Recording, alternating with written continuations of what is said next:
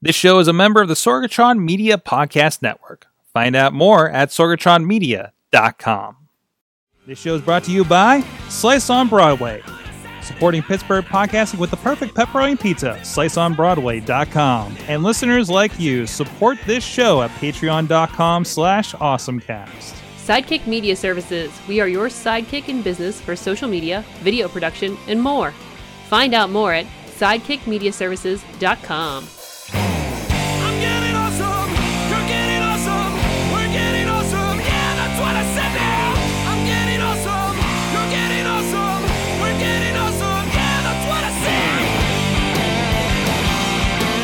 Live from the Sorgatron Media Studios in the Beachview neighborhood of Pittsburgh, PA. This is the Awesome Cast. I'm Mike Sorg at Sorgatron on the Twitter, video professional, Sorgatron Media, Psychic Media Services. And this is Awesome Cast, a show where we get geeky talk tech with all of our friends here in the studio. With us, first of all, from Studio A, it's John Chichilla. That's me. I'm not in Studio C. Yes, you are. Welcome. You're back. You're back. Big comfy couch. You got a new camera on you. One of the new equipment. Look at that. Look at that. He has so much color depth.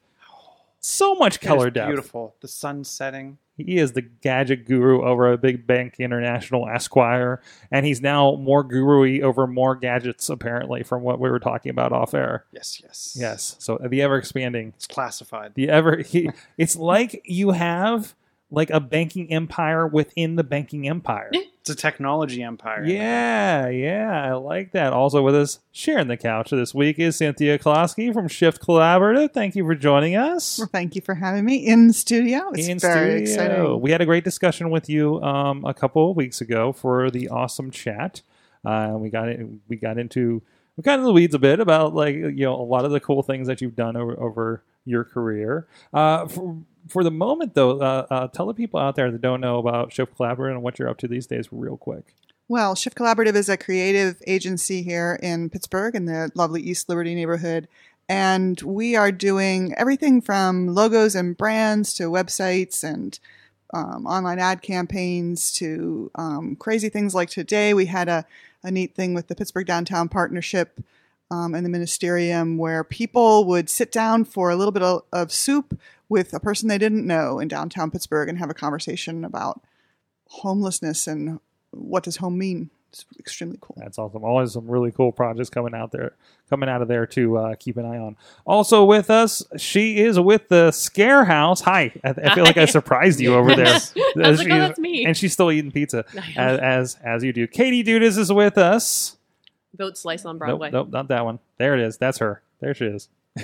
I'm still surprised. It's me again. Hello. She is a media and marketing director of sales and marketing. Damn it, mogul. So close, mogul. I'm just going to make up your title. You're fine. Yeah, sales and marketing mogul and social media extraordinaire over at the ScareHouse. Zombie wrangler. She knows master of social media shenanigans. Damn it. Damn it. Welcome to the Wrestling Mayhem Show. Also, check out hashtag Dutters Day from last Friday. That was fun. I might have to do that again. That was pretty cool. It was a wild day. It's not normally like that. I saw somebody tweet, Dutters Day is the greatest day. Which it was just a lot of burgatory and hanging out on a random stage at the Science Center, wasn't it? Or yeah, we were at the Science Center. I didn't even know there was that stage down there. Yeah, it's pretty neat. So, where were they hiding that all these years I've been going down there? If you go past, the thing that shoots the little rockets in the air, the kids that shoot them. Pew, yeah. Go right past that. There's a little door on the right. Right there. Mm-hmm. Hidden away. Mm-hmm. But of course, like I said, this is a show where we talk about technology from people in the Pittsburgh state of mind that are doing these things, as everybody's doing some really cool things around the area. You can check us out at awesomecast.com. Awesomecast is sorgatronmedia.com. Check us out on Twitter, Facebook. We have a great Facebook group where you guys can share stories with us, talk about stories that we're concerning for the week, and of course contribute with, ones that we put in the lineup and might be bringing up here on the show as well. Also, please subscribe and rate us on iTunes, Stitcher, Spreaker, Google Music, Podcasts, wherever you'd like to get your podcast. Just look up the Awesome Cast. And there's probably us and that other one that thinks they can use AwesomeCast 2 that has nothing to do with technology. I don't know. Every once in a while, there's one out there. But anyways, and check out, we're live every Tuesday at 7 p.m. Eastern time at live.awesomecast.net or our Facebook page currently, and a lot of other places thanks to using our Restream.io we've been talking about in recent weeks. You can check us out on our Periscopes and our YouTubes as well, and even Twitch a little bit too. And please check out our sponsoring partners, the River's Edge PGH.com and the 405media.com, where they've been carrying the shows on their live streams at various times. So check the schedule, check your local listings, your local internet listings, for when the AwesomeCast is up. They're tweeting it all the time. I know we are daily on the 405, I believe, at 9 a.m. Pacific time, noon for you East Coasters like us, or your Pittsburghers, which there's probably a lot of you in the audience for this. And also, please support the show, patreon.com/awesomecast. You can donate to the show and you'll become a part of it, become our bosses, and we send you some extra content to like... Chilla, what were we talking about? That wasn't the Bluetooth discussion we were doing on air or off air, was it? That we were recording. You were getting into the weeds on something over there. We were talking about Bluetooth, and then we were talking about CamLink, and then we were talking about stuff that Cynthia is going to talk about. And then we were talking about a lot of stuff. We recorded some of that stuff, and we don't hold back on the geekiness because it's just us getting into it. So, and also thanks to our fans, our contributors on there, Matt Weller at Coffee Club, $5 level, Matt_Weller, and Michael Fedor at Mike Fedor Show on the Twitter at the fan of the show level. Also, shout out to a friend of the show that is... I mentioned him last week, but the drive is still going. Brandon that contributes a lot of things to the show and definitely contributes a lot of stories in our Facebook group is actually going to be involved in the Special Olympics in 2018 under bowling. We do have a link that we've been sharing in our show notes the past couple weeks. You can click on that, donate to his cause, and it's pretty cool. And let's help him get to Seattle for the 2018 games. As part of the Special Olympics, thank you so much, Brandon, for supporting the show as well, and let's support him in his endeavors too. So let's get into our awesome things of the week, and let's kick off with Cynthia Klosky. What is your awesome thing? So my awesome thing, it's not a new thing because it's been around for a while, but it's new to me. And that is the AirPods or EarPods or whatever you want to call them. So I adore them. I love them desperately. And, I mean, the kind of way that I'm using them, like on Monday, I had a tech support issue at work so in the first thing in the morning, what you really, really want is for something to have broken with a client, right? So so I started my day, needing to do this call and kind of walk people through things. And I also needed to get to work. So I put the AirPods on so I could have this conversation, but I need to get to work. So I was just going to illegally wear them on the way to work while I was driving. So I get in the car, I turn the car on, the Bluetooth kicks on in the car and takes over the call, and the call seamlessly just hopped from my ears to the car. They could hear me, I could hear them. I mean, it's like the Jetsons Israel now. You know, I mean, it just feels so perfect. So I'm completely loving the experience of them. There's so much awesome. But what's not awesome about them, I mean, is that your experience too? You've been having them for a while now. Yes, and it's funny because it's still an 8-week wait. So even if you ordered them today, they're new 8 weeks from today. So I feel like AirPods are going to be new for quite some time. For a lot of people. I just saw them. I went to the website. They said I could pick them up at Ross Park. I placed the order. I walked in. I showed them a QR code. They brought them out to me. Nice. I did not wait any. I did have to wait for a good 20 minutes because that's how the Apple Store is. But what magic is this? Yeah, I'm saying that's the awesome. But you do have to kind of watch for it and see which store. Like I had to drive all the way out to Ross Park instead of going to Shadyside. So, but going to order them in is probably still an 8-week wait. You know. At least I know someone. It's funny because someone came over to my desk and said, "Look what I got." And I was like, wow, that's cool. And he's like, I ordered these 8 weeks ago, and I just got the text message that they were over. He got them over at the AT&T store, but he ordered them, and it took 8 weeks to get them in. Oh. Now and I'm sure it was a matter of convenience, too. Then he could walk across the street and get them. But, yeah, and I know mine, Mine was about an 8-week wait, and I just got them 3 months ago. Mm-hmm. But the taking them out of your ear and it pauses what you're doing, or you can kind of tap to pause, like all the feature functionality I adore. And I feel like I get a lot of battery life out of them based on the fact that I can just throw them back in the charge case. I think I charge my case like once a week. And then anytime I'm not using them, they're in there, and I've never run out of batteries. So here was another thing. On that magical Monday of this week when I had this, like I was on the phone basically all day trying to deal with these things. What I ended up doing was wearing one for a while the other one was charging in the case and then swapping them. And that worked too. I'm telling you, there's nothing like it. Is that the first AirPod hack? Oh, I don't know. That I'm aware of, Sheila? I think that's one of the ones I've heard. I'm trying to think if I've heard of any other like hackish type.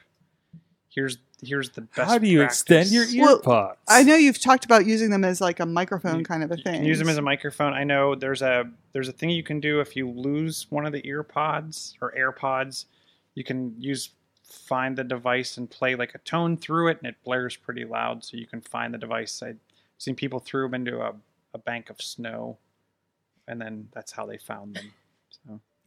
So you're saying it's okay to go skiing with your earbuds. You'll be able to maybe find them. I wouldn't personally at the price they come in at, but. Also, if you're going on a lot of ski trips and you're okay buying the earpods, you're probably just generally okay with that. Yeah. So, awesome. Katie, what's your awesome thing of the week? I just changed it. It was something else. And It's something. Did I ruin everything for you? Yeah, I just have to reload it. Oh, sorry. I'm a jerk. Because Instagram stories now has a poll. We can do polls in our Instagram stories. Yes. What? So it's a basic thing. You can do like a yes, no question, or you could do like the one picture shows sprinkles or plain for a donut. And I'm loving this because it's going to be nothing but, do you want to see a zombie or a clown? Do you want me to go chase down a demon or a bunny? So I feel like this is going to be a lot of fun. Do kind of a Dutters Choose Your Adventure. Yes. Oh my gosh. So the next hashtag Dutters Day. It'll be like, Dutters Choose My Adventure. Tell me what to do. What should I eat for lunch? My life is now complete. I don't have to make more decisions. You really could write a really good little choose your, Encyclopedia Brown or whatever, story line, right? Mm-hmm. Oh my gosh. Mm-hmm. Now I'm real excited about this. I was excited about it before. Now I'm super excited about it. But yes. So. That's awesome. So it's just, is it just like one of those kind of flip up from the bottom options? Yeah, like where you put your location or any of the stickers is the bottom there. Okay. So it's down there. It's like poll and you can pick a couple things and then it'll tell you what people voted for. And it's super cool. Oh, and actually, if I scroll down, it actually does show right here. Little bit of that. Oh, and it just pops up which one, plain or sprinkles, are shown donuts to eat and everything. So that's cool. Eat all of them. Both. So now it really is the feature battle, isn't it? With with Snapchat, I still am using my little 3D Bitmoji guys and putting him places. I was really happy that I got to do the Make It Rain guy in the middle of the wrestling ring on Saturday. That was amazing. Night. Yeah, that was something I wish I did like a couple weeks ago when I did another show. And I snap it out sometimes. Sometimes I don't even snap it out. I just download it and put it everywhere else. So thanks, Snapchat, for that. But it definitely keeps it on my phone. Chilla. So what do I got? So Amazon released a slew of new devices last week. Yes, thank you, because I've been hearing about these and nothing has stuck out to me and I have not looked at any of these things. Yeah, there's a new Echo, a new Echo Plus, an Echo Spot. And then there's another weird Echo we're going to tie into your old school phone line. And my pick, because you don't let me pick them all anymore, my pick is... Wait, what don't I do? Remember, what was it, the after the Apple announcements, I'm like, I want everything to be my favorite thing of the week. And you're like, you can't do that. This is the best day ever is my awesome thing of forever. No. But we were like basically expecting the entire show to be going down the list. So this is, we can compartmentalize Echo at this point, I think. So and to be honest with you, I didn't see huge gains in the Echo and Echo, the new Echo and Echo Plus. What I was impressed with, if you remember, they released the Echo Show, which is kind of like the little bigger than a tablet tabletop screen with video conferencing capability with all the Alexa stuff built in. This is kind of like the softball sized, kind of flat on the bottom sphere that has a small display, which I think is really, really cool. Has a built-in webcam, and allows you all of the feature functionality of Alexa with the ability to video conference, to see information, watch video. There's an Echo in here. Okay. As in, there's an Echo Dot in here. That, so and, you'll know when it wakes up now. And that Echo Dot answers the Echo, or does it? No, it answers the A-Train. It's an A-Train. Yeah. So something you said sounded like A-Train for sure. Okay. So I think I said all of A-Train's feature functionality. Yeah, yeah. Like you forget about it. Also, it's coming up because there's an Alexa's Bliss on SmackDown, and we're watching it in here, and we're watching wrestling, and you see it like light up. Do you go in and look at the history to see what it picked up on? I haven't lately, but I have in the past. So,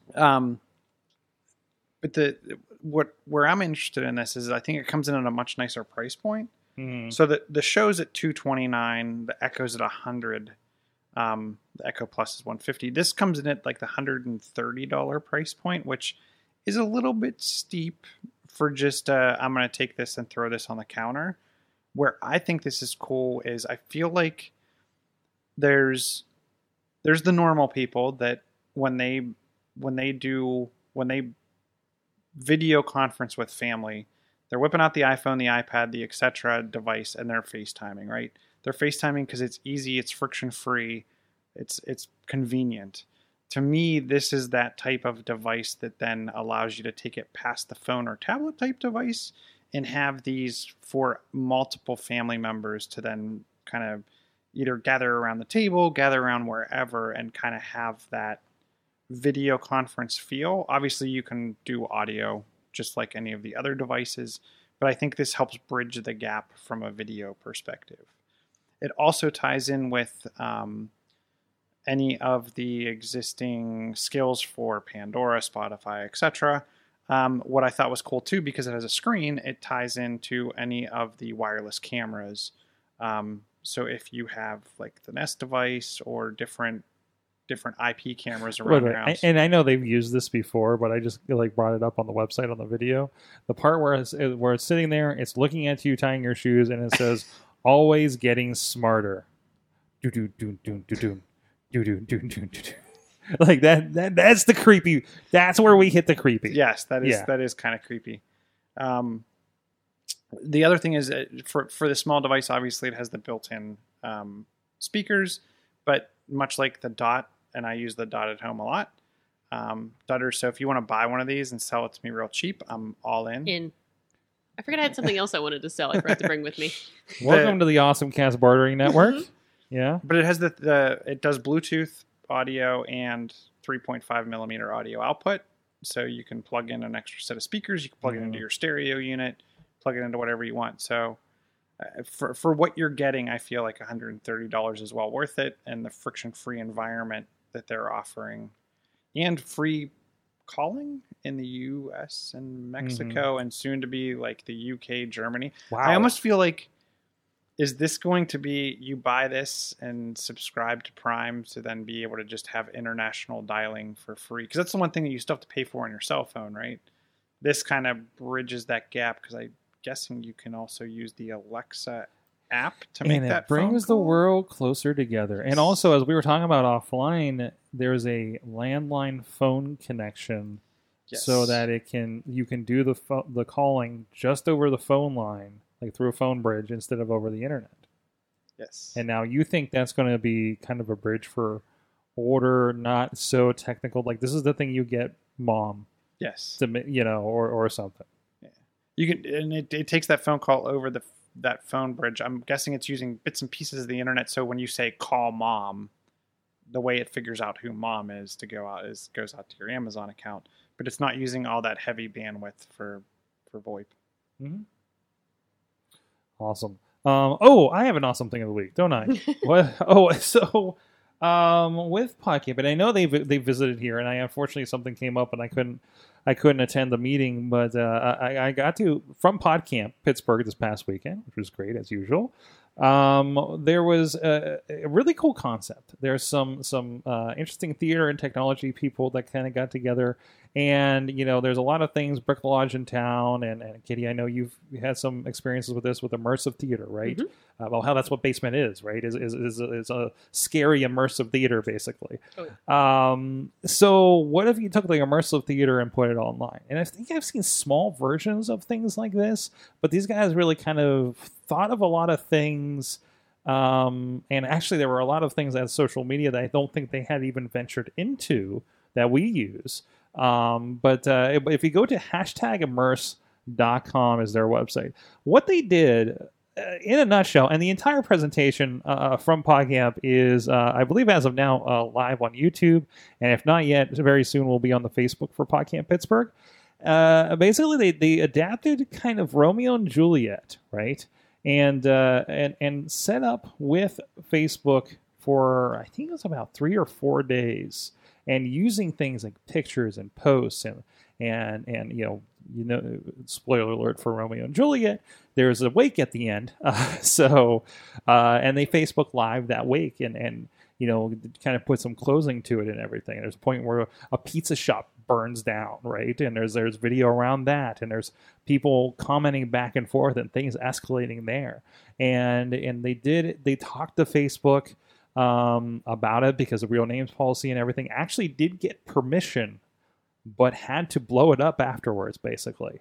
Like, as part of the deal. It's like, you can do this thing, and everything's private. Like, you had a friend as somebody that paid into this, and there was about 30 people as part of this experiment that did. And kind of on a donation basis for people to try it out. And they were a part of it. Some of them interact with it. They're liking and hearting things. And they had a pretty good response. So they go into the process of how they developed it, like kind of the script, which is like, you know, so-and-so posts something to this effect here. And they were allowed to change it a lot, right? They're allowed to improv, you know, on the fly with the post as it felt like it, you know, as it felt right. Going out to clubs and taking pictures of the date night where they met each other, changing the relationship status, you know, things like that, and creating a lot of those. It really kind of like taking a story and creating a social media marketing campaign to it. It was really cool to see how they developed it. So I definitely recommend checking out that video. Check out #immerse.com and kind of seeing that. And maybe it'll give you a different look at things you can do on social media in the fiction and theater world. So really exciting. So you know what else is exciting? I drove by the new location for Slice of Broadway today. Over in East Liberty. I know, like we heard, I know Riz sent us the selfie over there. He stumbled upon it. It's still opening, but good to see our friends at Slice expanding. Our friends that are supporting Pittsburgh podcasting with the perfect pepperoni pizza, right here. Started on Broadway, up the street from us. Hence the name. Also, locations in Carnegie, PA, PNC Park, and like I said, very soon. Over on the other end of town on East Liberty, they are slowly, what were we just saying before, they're slowly taking over Pittsburgh, right? I said taking over the world. Taking over the world. I think 5 years from now, Mad Mike's going to be in like New York being like, look, we got a Slice. On Broadway. On the other Broadway. That's like, yeah, they should just go to each town. Could you imagine a Slice on Broadway, on Broadway in Nashville with all the honky-tonk bars? Perfect. There you go. Little band area on the roof. There you go. What kind of music would they play at the Slice on Broadway honky tonk bar? I have no. That's beyond me. I'm just envisioning like this map of every Broadway street across the nation with like their little dots showing they're represented. That'd be pepperonis. Great. Little pepperonis. Perfect. There you go. Slice. You can have that one. So go check them out, sliceonbroadway.com. If you're @PGH_Slice on the Twitter, I believe the voting is still going on in the Incline, theincline.com for, yes. Until 10 a.m. tomorrow. Until 10 a.m. tomorrow, 10 a.m. Wednesday morning, the 4th. So get at it, especially if you're joining us live or if you're an early listener here in the week when we post this show. Support the show. Support the people that support the show. That's the wrong website. That is the wrong computer. Working around some new hardware here. So check them out. Thanks to our friends, sliceonbroadway.com. Okay. From that, we have a couple of things to touch on here. First of all, and I know, I think, you know, a lot of us work in this space, but Twitter has announced that they're expanding the 140 character limit. Oh no, Chilla's shaking his head at this already. And I know it's rolling out to like some select people so far for testing and everything like that. Chilla, what do you think of this? So, there's actually some people who have posted, you know, there's ways to get that feature functionality now with some Google Chrome plugins and whatnot. I already have enough time getting through the feed as much as it is. But you have pictures and you have videos and everything like that. But now I'm going to be constantly scrolling. It's going to be a longer scroll segment. It just means tweet storms are going to be shorter, right? I hope. Right? But if you speak a language that's not English, you know, if you either, this is either going to make things even worse.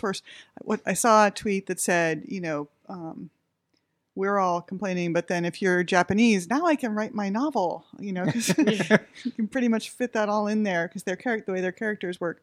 But if you're French or Italian or any other of those Latin languages, German. Right. Oh, German has huge words. The joke was, you know, I can now fit that fifth word. You know what I mean? It's just all I can say is like one word epithets or something, you know? Exactly. So this, you know, I think when you think internationally makes a big difference. So. Oh, what? Yes. Producer Missy? I'm just going to make the comment that, you know, we have how many people here in studio? Mm-hmm. Do I count myself? 5. Okay. So we've got 5 people that are on the show. And if I'm tagging all of you in my tweet that's going out, mm-hmm. that takes up a lot of that 140 characters. But that doesn't count against your... I think it did. Has it been? When I start typing it in, my number starts counting down. They said that they were going to get rid of that, though, where you weren't going to get dinged for mentions. I think when you're replying. But like I'm tweeting something out and then tagging somebody in it. Yeah, so like I'm tweeting out the front of the show. You know, we've got Katie, Chilla, Cindy, and Sorg all on for this week's Awesome Cast, plus the link to the show. Yeah. It's a lot. Sometimes I throw an image up there with the link to. I mean, and then you can get around things like tagging people in the image and everything like that. People really love to do that with me for some reason, especially like event flyers and things. So I don't know. I think it's a little bit of, but it's the way it's always been. But I think we're so far gone from that. Like, I miss the Twitter that I like tweet. Twitter on my phone is a different Twitter than what I have in my tweet deck. Just flat, it is, right? Yeah. It's a different, I mean, I guess it's a different interpretation on the same content as far as how it's delivered to you. But I do miss a lot of that. I pull up the phone and here's just the feed of what's happening. And realizing I'm responding to things from a day or 2 days ago. Like, I know to watch out for that on Facebook. I'm still not really used to that on Twitter because we are old schoolers. I miss the bright kite. I don't miss having the printout on. Now, bright kite was kind of a precursor to Swarm and Foursquare and things like that. Because I remember I had the card printed out and trying to text message my bright kite check-in on my flip phone. You were super cool. Yes, exactly. Exactly. Wow. Remember, we were playing with all these things, and PodCamp and everything was like 2 years before the first iPhone came. I miss Plurk. Chachi still has his Plurk, doesn't he? Chachi still is campaigning for it to come back every time it's brought up. It's so cute. Plurk was great. Plurk was amazing. But Plurk was a timeline-based, a horizontal timeline-based social media. It was a side scroll. It was a Mario Brothers side scroll. It was like the 8-bit version of social media. But you got points for coming back. Yes. It was like a game more than anything. Thanks for Brandon for putting that in there for the stories for this week's. Also, Amanda Narcisi from Bold Pittsburgh got her iPhone 8 this past week, and she's been playing with a lot of AR. She was at the meet and greet here in the studio on Friday checking it out, and she showing it off, and she's been playing a lot lately with her dragon. Here, let me pull up a picture for you guys. No, that's the wrong computer. I'm still not used to this part. I'm sorry, guys. but maybe you can see it on the screen over here before I pull it up. But yeah, she the app is called AR Dragon if you want to check it out. I don't know if this is iPhone only, though.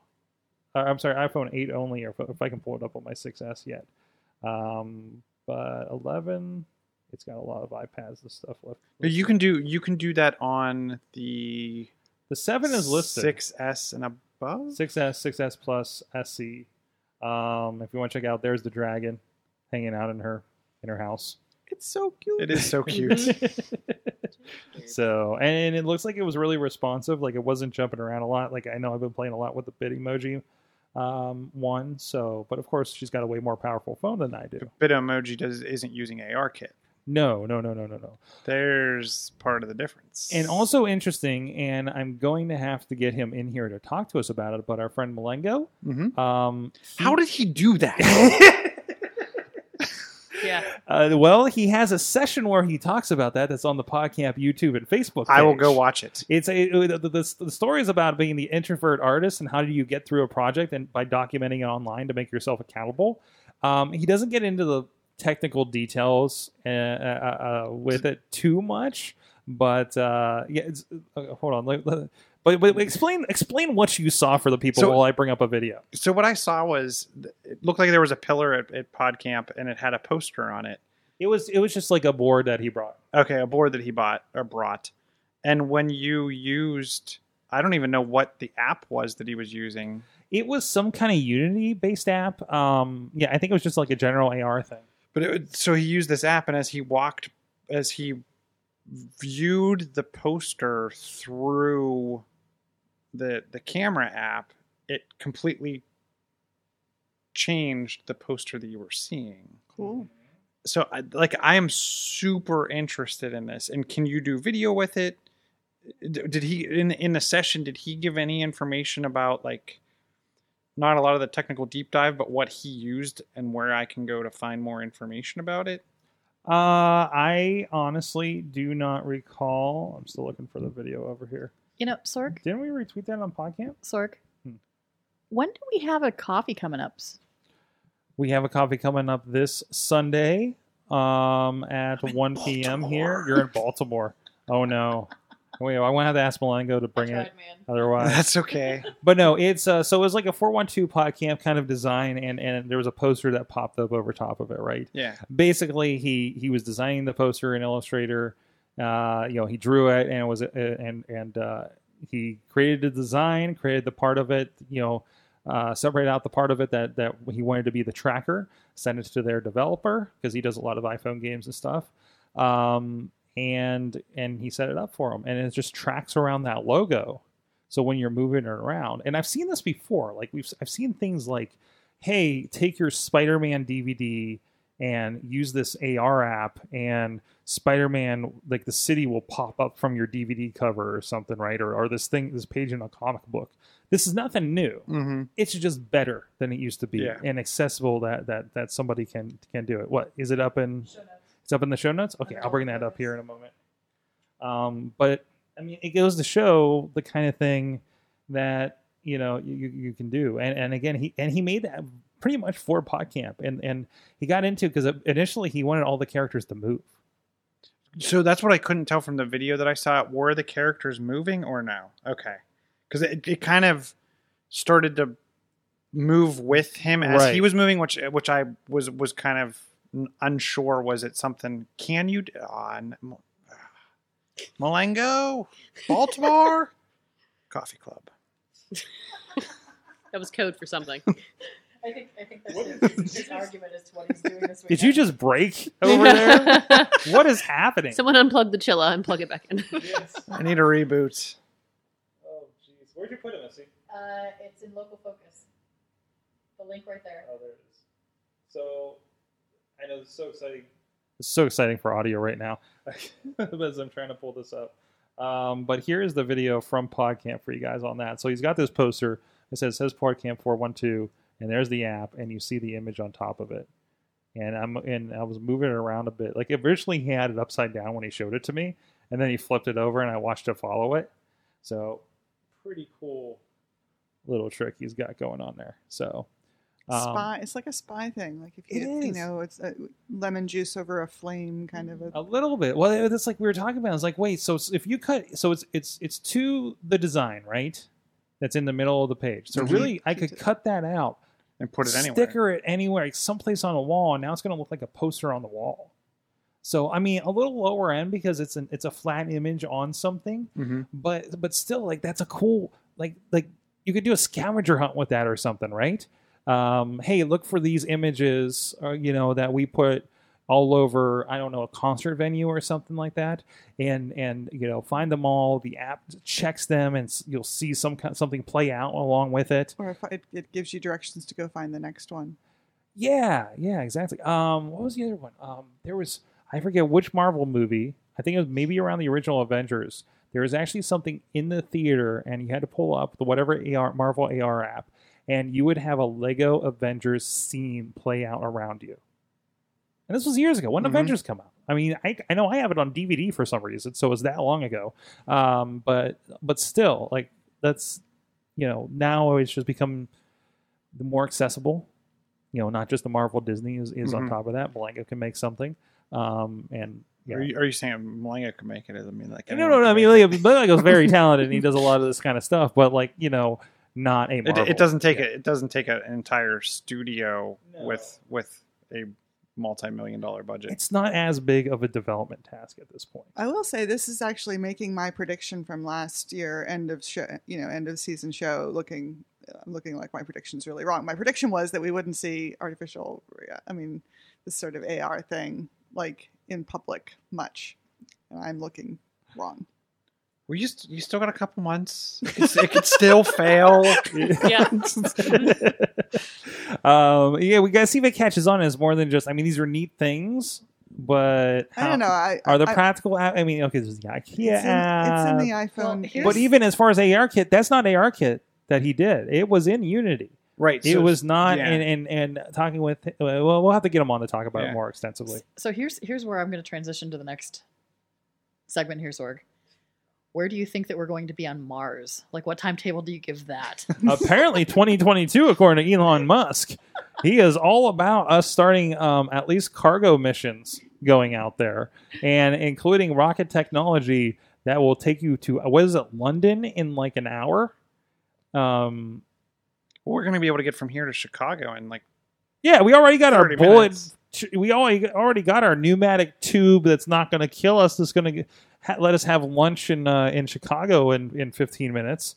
So I don't... Can they just bring lunch here? I mean, it's a very nice city, but I have shit to do.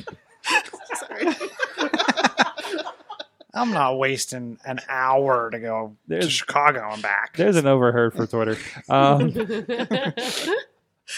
I mean, they just, you know, if they just had one to send their deep dish pizza over here, they would need a smaller tube, right? That's right. You know, let's think a little more efficiently about this, and maybe a smaller rocket if we're just, I don't know, sending Permani sandwiches to London. I don't know what words. So that's gonna be the thing. You're gonna get Uber Eats, so they're gonna put a stack of heated elements like your pizza delivery guy has. They're going to throw that thing in the tube, stacked five high in a seat. I mean, long-wise. Yeah. Pizza and then so someone drops it off in Chicago. Someone picks it up. The Uber driver picks it up in Pittsburgh and then drives it to you. And throws it to you. I mean, there's been times where I've had to wait an hour and 20 minutes for delivery. I don't know if this is like more efficient or not in the long run. But How much do you want that, you know, true Chicago deep dish pizza? But the difference is for me to get to Chicago, eat and get back, that's at least like 2 hours of time because it gets created and shipped here. Right. There's like your 28 minutes or whatever, and then delivered from wherever that is to you. Plus, you know, let's get somebody involved with some logistics or some statistics. And so you can say, well, we're going to need 5 of these pizzas. I just have to ask for it, and it's here. Mm-hmm. So, you know? I mean, so anyways, let's roll back to the topic. Not even Mars. I'm still on this Earth to Earth idea that Musk is talking about. Basically, we have this rocket. we've been using it for the station or are going to be using it for Mars. But, oh, by the way, we have another thing to use this for. Completely tech-minded. Like NASA wouldn't have thought of this. Or at least would have been applied to it because it's a government agency, right? But so basically, are you ready to getting over flight for me and the thrust when you're taking off and everything and realizing how much horsepower is between that to break the laws of gravity to get you up in the air so I can go hang out on the West Coast in under 4 hours, right? Are you ready to ride a rocket, Chilla? I would. Well, wait a minute. How long is it going to take me to get there and get back? No, apparently it's got very important things to do. I think it was. Got time for that. I got stuff. They were talking about like an hour to London. They have a wonderful CG. Well, first of all, you have to take a ferry to the rocket. That's fine. It takes a little bit. That's a little bit. But is it really that out of the question? Because you're with this methodology, you're probably going to save time. Mm-hmm. Like we actually looked at. So you can take the train from here to New York City for cheaper than the price of airfare. Right. The difference is boarding the train. You have to get downtown and you have to walk on. There's no baggage check. There's no security check. There's none of that. Mm-hmm. Planes, you have to get to the airport X hours early. You have to check your bags. You have to probably sit through at least a flight delay. Then you get to New York. I love you. Just like the flight delay. Just go on, guys. It's going to happen. No. Then you have to add another extra day for whenever Missy travels. Do they lose her baggage? No. They lost her in Denver, and then they lost the landing gear and put her in Baltimore. So the point being is it was like we actually tracked it. It was the same amount of time. It doesn't seem like it, mm-hmm. but it's the same amount of time going from here to New York train or plane. A majority. Really? Yeah. Interesting. Because like Carla got delayed twice. Yeah. At the airport. And if you took a train, you would have been here by now. Huh. And less stressful to take a train. Yes, much less. Because you can get up and dance around. They don't care. They're encouraging. I mean, I think Southwest, they'll let you dance around a little bit. You know, as long as there's no turbulence, right? Yeah. So, but back to your point of this, I don't. When you're getting to the distance of like London, with a time zone change and everything else, like I would totally hop a rocket. The time zone change is still gonna be your problem. What's that? The time zone. I mean, the changing time zones, like then going to sleep, that's still gonna be where you're most. You're worried about jet lag. Are you ready for rocket lag, Chilla? So the thing about jet lag, it's not the jet that is the lag. It's planet lag. It's the change. You know? Yeah, it's the change of time and sleep pattern. It really is more a cultural lag, right? It's a psychological, I guess, right? No, well, it's physical. It's okay. Yeah. It's the circadian rhythm thing. Thank you. That's the word. I got your back. Yes, sir. But I don't know. But I feel like, so when I go somewhere that's in a different time zone, I feel like I adapt easily to their time zone. It's coming back. Well, east is easier. East is harder than going west. Okay. Going west is easier. It's easier to extend your day than it is to shorten your day. Okay. And so going west is harder. So if you're typically going to the West Coast, that makes perfect sense why you feel like going away is easier. Because I have an easier time going east. You have an easier time going east? Yes, like if I go to London. Oh. Because I've been... on the weekends. No, but the few times I've been to London, I have not had a problem adjusting to the time zone change. But I did have a problem when we went to San Francisco. Interesting. Going to San Francisco was hard for me. Going to London was easy for me. Coming back from London was much harder. Okay. And coming back from San Francisco was easy. I got to tell you, I was messed up both ways going to Thailand. Like, real messed up. You're on the opposite side of the world. It was like a straight 12-hour difference. It was just, what time is it back home? PM if it's AM. AM if it's PM. And it took you 24 hours to get there. The problem is, I had to keep asking Missy, what day is it? Are you guys doing podcasts tonight? Did you already do them? Am I 2 days early? Am I 2 days late? I don't know. I kept losing track of it. And how many times did I freaking have to ask you what day it was there? You did have to ask what day it was there. Now, if I'm going to chime in, since I do have a microphone now in front of my face, I agree with Chilla. Whenever I go to San Francisco to visit the family, going to San Francisco is harder than coming back from San Francisco. Maybe I'm wrong. Maybe I have it backwards. But I really thought it was that making the day I don't longer. Know. Yeah, because I make it a point to go, and I can stay up and I'm good to go on the way out there. But yeah, it's rough. London? You're okay with London, though. I'd totally hop a rocket. I have wanted to go to see a play or a Monty Python reunion or something in London. That'd be cool.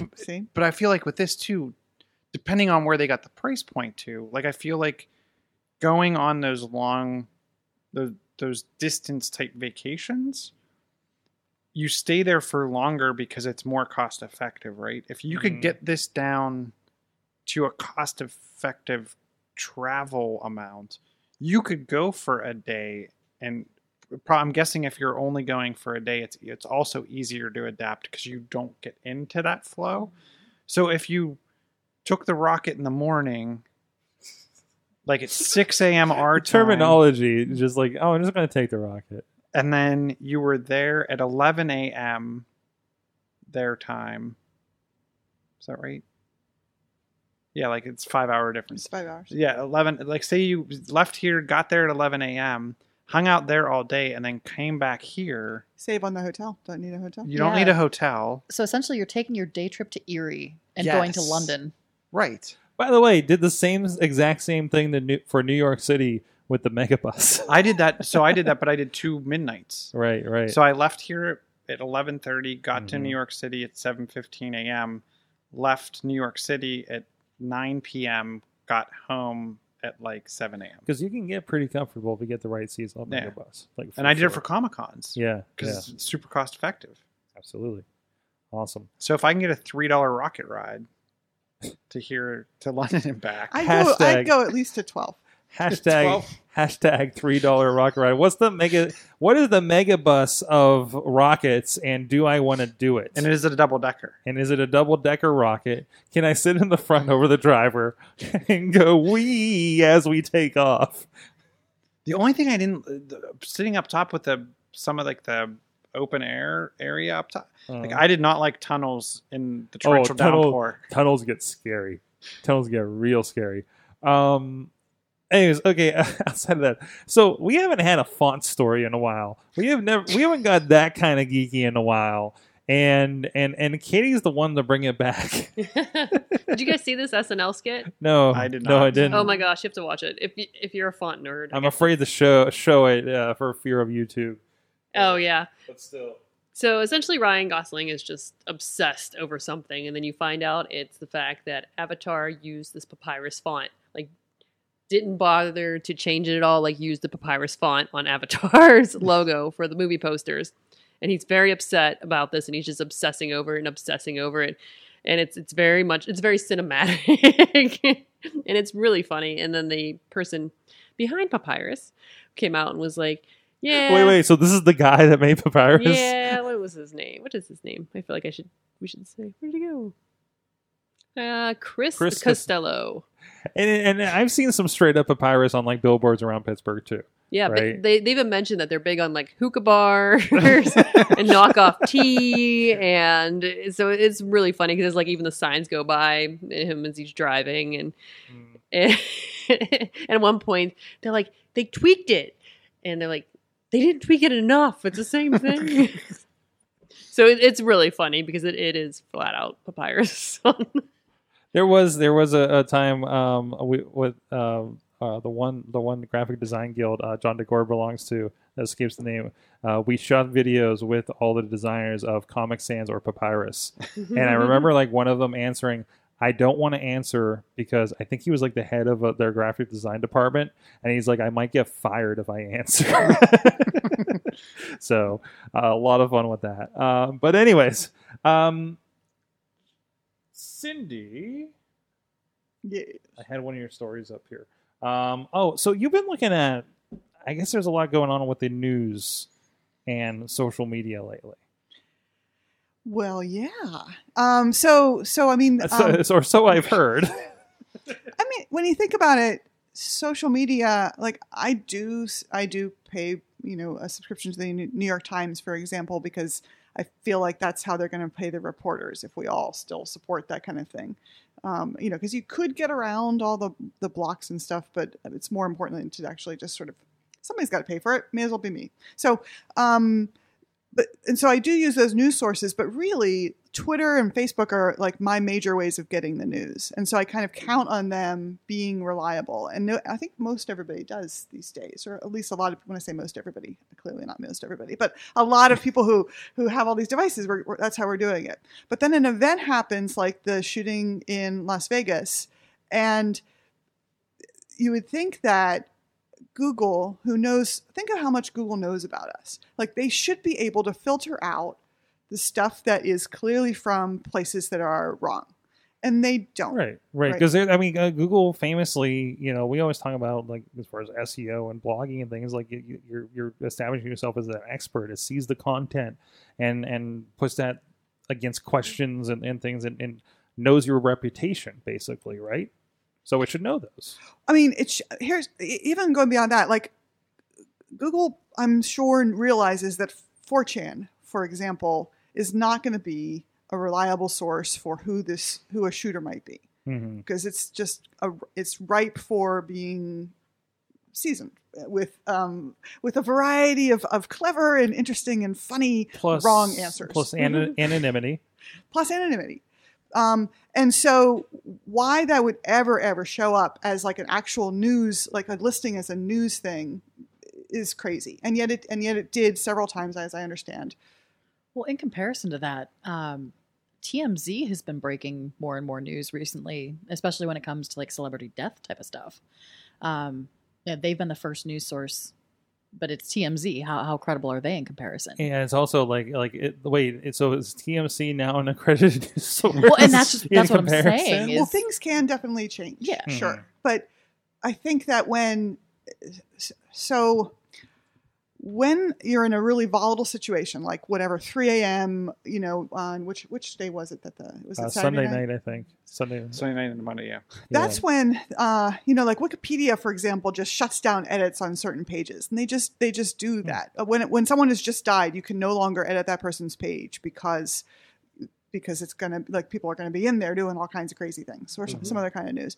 And yet it seems like Google, with the, you know, stacks of money that they've got, or Facebook with the stacks of money that they got, should be able to come up with solutions, even if they're people solutions, even if they're like curator solutions. And I want to say not only stacks of money, but just resources in general. Like how many problems, like, you know, I mean, they're throwing away CPU cycles to figure out how many pictures I have of a dog, so I can search dog in photos, right? Like all the AI, TensorFlow, and like all their, you know, they're talking about, and especially, how much lately are all of these guys trumping up our machine learning and AI search and all those kinds of things to know better what's going on and teaching these things. And Google knows that I had pizza for dinner. Like everybody now knows that, but like they know that stuff, right? They just know all these things, and they're going to therefore advertise to me. Oh, you know what? Maybe she really likes, so I'm going to see pepperoni pizzas now for the rest of my days. And really, is that such a bad thing? It's not a bad thing. Free, as long as it's on Slice on Broadway. That's right. That's right. Well, now they know that, and now they will. Right. So, I mean, is the question that, you know, they seem to take, you know, being a really reliable news source, being the most reliable source, as an important thing. And yet somehow they aren't really applying the resources to fix what seems clearly a problem, and what anyone who really understands these are possible credible sources, and these other ones are just not, or how to recognize a bad piece of news, or how to recognize a filtering spam thing in email, come to think of it. Like anyone with any kind of education at all about computers should be able to see that is clearly wrong, and why is that showing up in people's email boxes at all? Or people coding, because when you think about all the guides to SEO, and here's how you get noticed, and here's how you get to the top, and here's the tricks, and you have to move this. And are people figuring out the way around it? Is there something magical in the way they're doing it that it's tricking? Most of the time, in the earlier days of SEO, that was the thing: is people were always trying to come up with the way to get around it. But Google spends a lot of resources educating people on how to make good pages now. And they're basically telling us, do this and your page will be better. But the things they're telling us to do are basically things that make your page more interesting for a human. Mm-hmm. You know what I mean? So all the SEO tricks more and more getting closer and closer to what humans actually want to read on the web. And that's where the machine learning comes in. They're not actually measuring like the number of keywords or anything like that. They're comparing, this is a page and it's very similar to this other page that's doing really well. Like they've got, that's what the machine learning is doing. That was clearly a highly technical explanation, but yeah. I'm getting nods from Katie. So you. No, you're totally. That's an excellent way to explain it, because everybody thinks that you can still do those things. You can still trick things, and just, if I say enough of these keywords, they will find me. It's not how it works. So I think it's also the compelling narrative. If you can create something that sounds like a thing, and if I make it sound, you know, I'm going to put a fake story out that I lost my friend. And it just, but they, like you said, Google should be able to go, oh, you know what? There's nothing credible about this. This post is from this particular area. You are not on location in this particular area where this stuff is happening. Like, mm-hmm. But how many times when an editor is on location, mm-hmm. is that post actually going back to their parent location? Doesn't this and then also surfacing? Circle around though to something we talked about earlier about the immersive theater thing? Because they were making posts from the locations, Facebook Living from the locations, talking, you know, and being people. Well, but so here's the thing. Maybe there's just a different set of rules that you apply in an extreme situation. Do you know what I mean? A tragedy or, you know, some sort of, natural disaster or something. And so you kick in a different set of rules. Kind of like how when a disaster happens, Facebook kicks into... what is that feature where you can check in? Yeah. Exactly like that. Yeah. And that's an easy, that seems like that. I don't know. I don't run these servers, but that seems easy. It seems like a proper direction at least, you know, at least to say, hey, you know. And the thing is, all those people mean well. I mean, mm-hmm. I believe that the people who work at Facebook and Google and Twitter want to do good things. So I don't understand. The puzzle to me is what's holding it back. Mm-hmm. It's like they're holding us more accountable than they're holding themselves, which I think is kind of the frustrating part of it. Or do you make it where that news is curated and validated prior to, for that period of time? There's a human curation element to allowing some of that to surface. Enact superhuman curation team. But wasn't Facebook's doing that?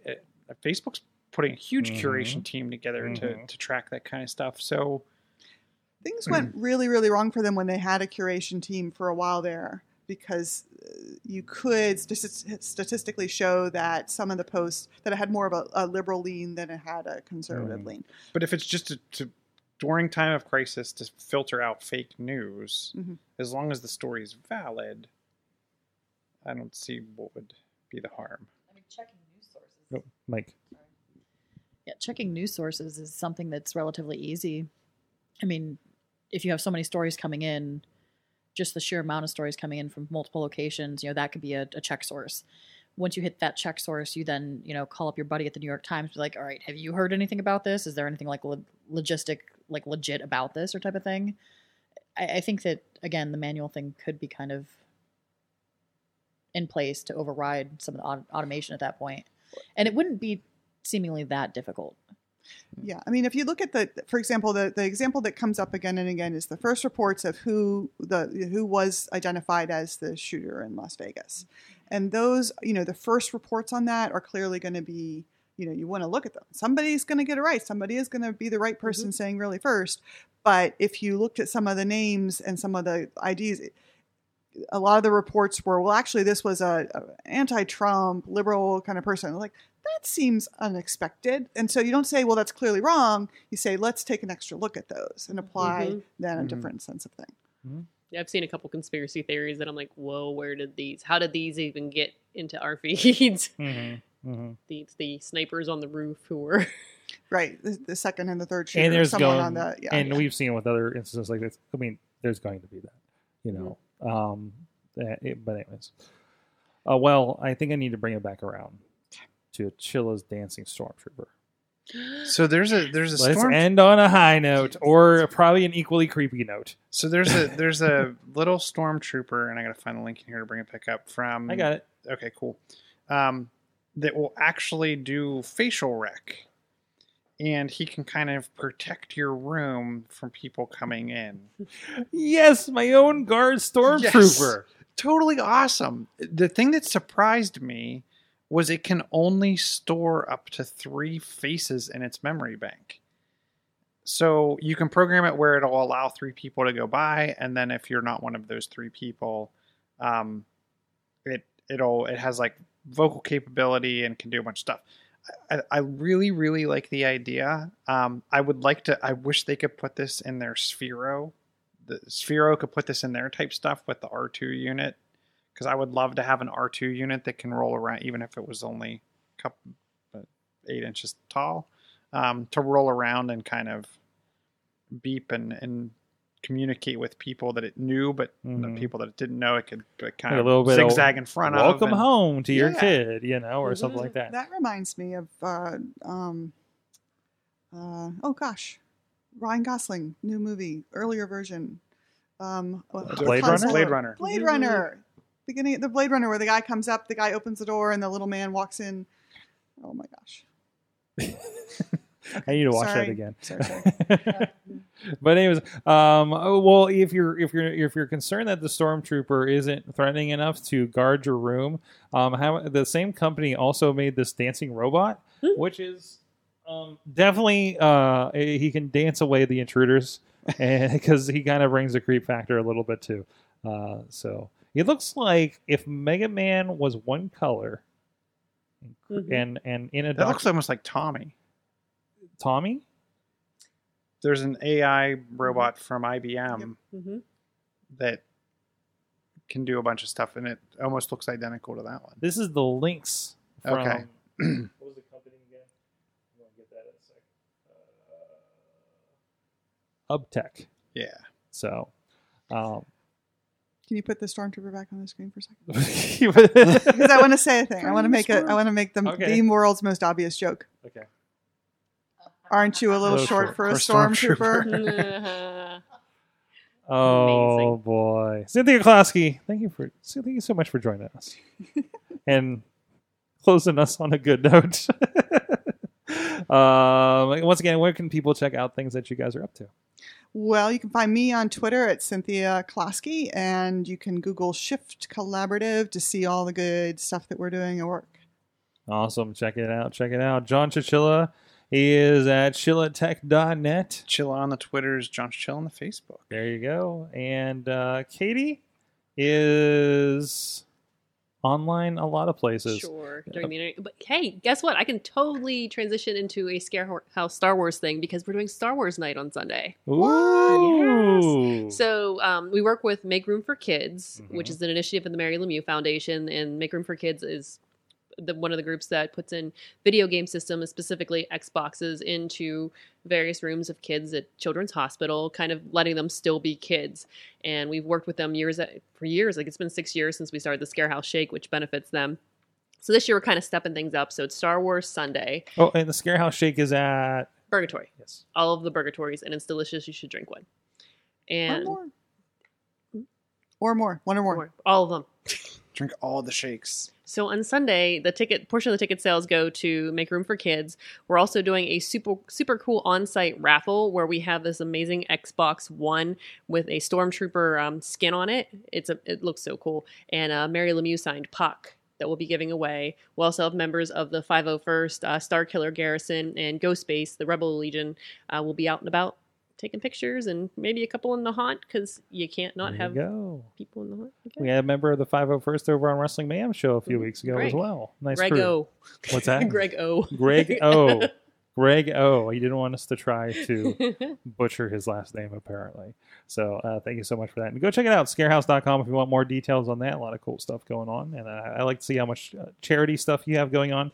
And also, are the Monday ticket giveaways going to continue? Because I love the, I saw the Star Wars theme one from like last night, and I think I texted you, you're having the exact right amount of fun with this. Scott looked at me at some point today and he said, you realize that you are paid to take pictures of your Star Wars toys and they reach 50,000 plus people. See, I didn't even ask if that was your stuff. That's my stuff. I just knew it was your stuff. Mm-hmm. So Darth Vader actually doesn't have any fingers if you look very closely because they broke off.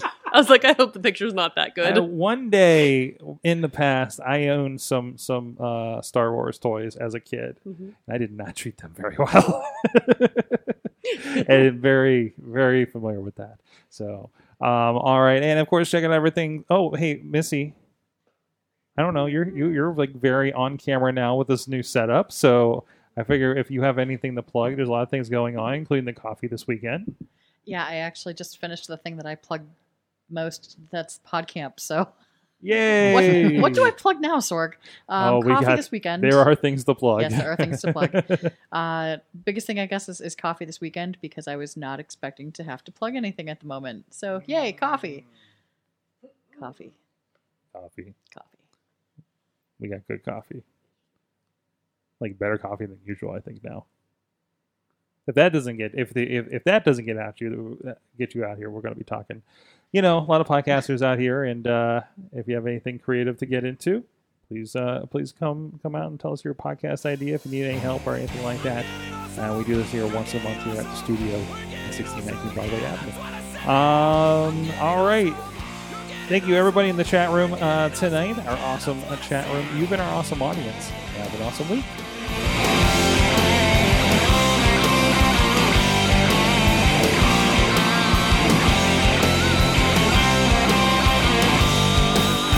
This show is a member of the Sorgatron Media Podcast Network.